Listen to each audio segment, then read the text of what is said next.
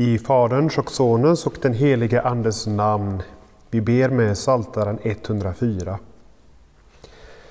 Lova Herren min själ, Herre min Gud, du är hög och stor, i majestät och härlighet är du klädd. Insvept i ljus som i en mantel spänner du ut himlen som ett tält. Du timrar på vattnen dina salar, molnen gör du till din vagn, du far på vindens vingar. Du gör vindar till dina sändebud, eldslågor till dina tjänare. Du grundade jorden på dess fästen så att den ej vacklar till evig tid. Med djupet täckte du den som med en klädnad, upp över bergen stod vattnen. Vid din tillrättavisning flydde de, för ljudet av ditt dunder tog dem till flykten. Berg höjde sig och dalar sänkte sig på den plats du hade bestämt för dem. En gräns satte du som vattnen ej fick överskrida. Aldrig mer kommer de att övertäcka jorden. Du lät källor flyta fram i dalarna, mellan bergen tog de sin väg. De vattnar alla markens djur, vildåsnorna släcker sin törst. Vid dem bor himlens fåglar, från trädens grenar höj de sin röst. Du vattnar bergen från dina salar, jorden mättas av den frukt du skapar. Du låter gräs skjuta upp för djuren och örter till människans tjänst. Så låter du bröd komma från jorden och vin som gläder människans hjärta. Du gör hennes ansikte glänsande av olja och brödet styrker hennes hjärta. Herrens träd blir mättade, Libanons sedrar som han har planterat. Fåglarna bygger där sina nästen, hägen har sitt bo i cypresserna. Stenbockarna har fått de höga bergen, klipporna är en tillflykt för klippgrävlingarna. Du gjorde månen till att bestämma tider, solen vet stunden då den ska gå ner. Du sänder mörker och det blir natt. Då kommer alla skogens djur i rörelse. De unga lejonen ryter efter rov och begär sin föda av Gud. Solen går upp, då drar de sig tillbaka och lägger sig ner i sina hålor. Människan går ut till sin gärning och arbetar till dess att kvällen kommer. Hur många är inte dina verk, Herre? Med vishet har du gjort dem alla. Jorden är full av vad du har skapat. Där är havet, det stora och vida. Där är ett oräkneligt vimmel av levande varelser, både stora och små. Där går skeppen. Där leker Leviatan som du har skapat. Alla väntar de på dig, att du ska ge dem mat i rätt tid. Du ger dem och de samlar in. Du öppnar din hand och de mättas av goda gåvor. Du döljer ditt ansikte och de blir förskräckta. Du tar bort deras ande och de dör och vänder åter till stoft. Du sänder din ande, då skapas de och du förnyar jordens ansikte. Må Herrens härlighet vara i evighet, må Herren glädja sig över sina verk. Han ser på jorden och den bävar. Han rör vid bergen och de ryker. Jag vill sjunga för Herren så länge jag lever. Jag vill lovsjunga min Gud så länge jag är till. Må mina tankar behaga honom. Jag vill glädja mig i Herren. Må syndare försvinna från jorden och inga ogudaktiga mer vara till. Lova Herren min själ. Halleluja. Ära vare Fadern och Sonen och den helige Ande, så som det var av begynnelsen, nu är och skall vara, från evighet till evighet. Amen. Vi har kommit fram till den fjärde bönen i Fader vår. Vårt dagliga bröd giv oss idag. Så frågar, det i, så frågar Martin Luther i Lilla katekesen, vad är det? Gud ger dagligt bröd även utan vår bön, också åt onda människor. Men vi ber i denna bön att han ska låta oss inse detta och så ta emot vårt dagliga bröd med tacksamhet. Vad är dagligt bröd? Allt vi behöver för att leva, såsom mat och dryck, kläder och skor, hus och hem, pengar och ägodelar, kristen maka eller maka, kristna barn, trogna medarbetare och överordnade, god regering, gott väder, fred, hälsa, goda ordningar i samhället, gott rykte, goda vänner, pålitliga grannar och liknande. Så frågar vi som vi brukar vad vi kan lära av dessa ord, vad vi får anledning att bekänna inför Gud, vad vi får tacka Gud för och vad det uppmuntrar till att be om. Först, vad lär vi oss av denna bön? Ja, först att vi har fått denna bön av Gud. Och det ska vi inte glömma. Eftersom också onda människor får dagligt bröd utan att be om det, så ger Gud oss denna bön för att påminna oss om att brödet, det dagliga brödet, tas emot ur Guds hand. Inte bara för att påminna oss om att tacka Gud för brödet, utan också för att vi må räkna med honom. Med honom som har gett brödet och inte glömma honom i den vardag som för en fattig ofta handlar om överlevnad och för en rik om att hantera det överflöd som Gud gett. Vi får tänka på det som står i Ordspråksboken kapitel 30. Ge mig varken fattigdom eller rikedom, men låt mig få den mat jag behöver. Annars kan jag bli så mätt att jag förnekar dig och säger Vem är Herren? Eller så fattig att jag skäl och vanhelgar min Guds namn. Det viktigaste med bönen om bröd inte vad vår bön gör med Gud, utan vad Gud genom bönen gör med oss. När bönen från Gud får sjunka in så omformas våra hjärtan och vår inställning.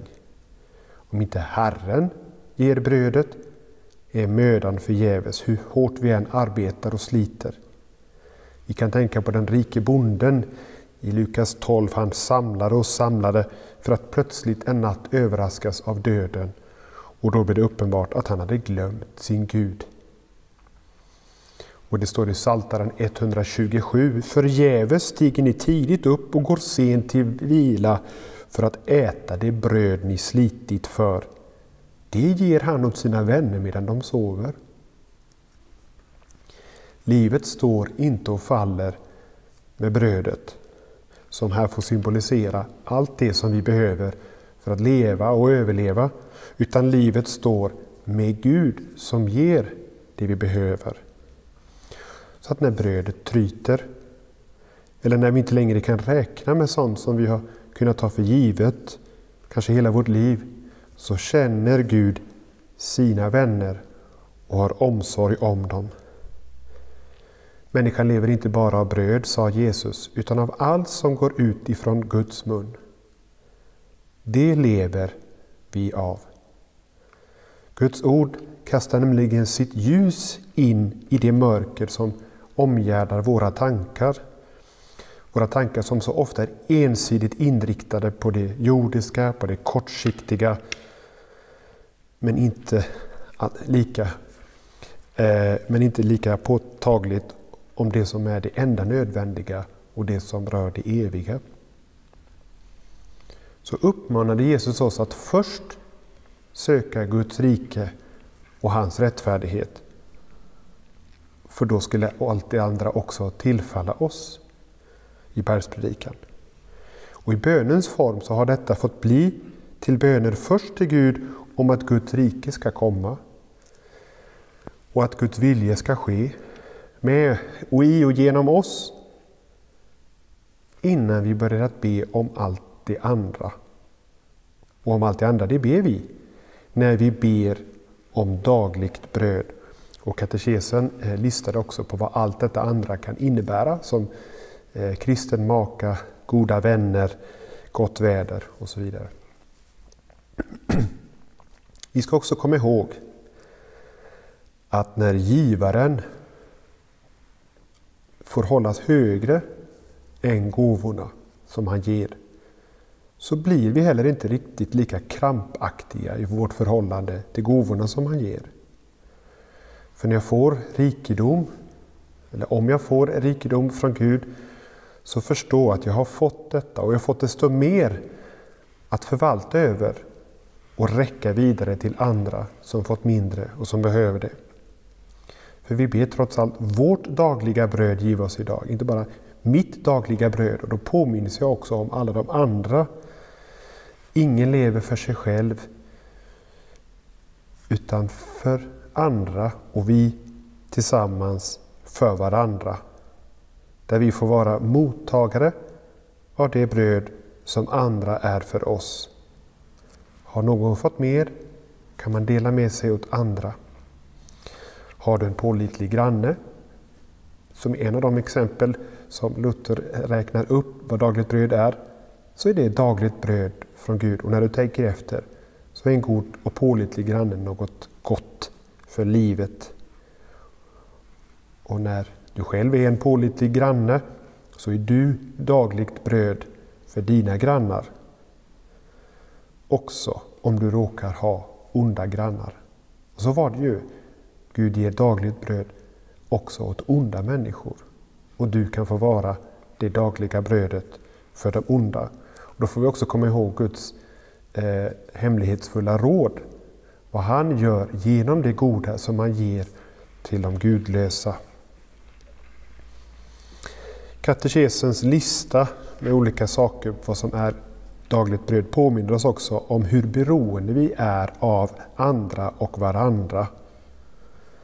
Att Gud också tänkt detta ömsesidiga beroende, där vi var och en bidrar till det gemensamma. Vi kan tänka på profetens ord i Jeremia 29. Sök den stads bästa dit jag har fört er i fångenskap och be för den till Herren. När det går väl för den går det också väl för er. Och det finns en logik i det här. Är det fred, ordning och samarbete i landet så växer och förmerar, förmeras brödet och tillgången på bröd. Medan krig, kaos, splittring tar brödet ifrån oss. Vi hör samman. I Stora katekesen lägger därför också Martin Luther stor vikt vid just överheten eh, och överhetens betydelse för, för dagligt bröd. Och vår kallelse att respektera och värna och bidra till överheten och överhetens tjänst och be för dem i ledande ställning. Också det här påminns vi om när Gud lägger bönen om dagligt bröd på våra läppar. Och omvänt går det utför med ett land, inte minst för att allt färre frågar efter sin Gud. Behöver Guds vänner till slut ändå inte misströsta inte ens om misären blir högst påtaglig. Det som det står i Psaltaren 37.25. Jag har inte sett den rättfärdige övergiven eller hans barn tigga om bröd.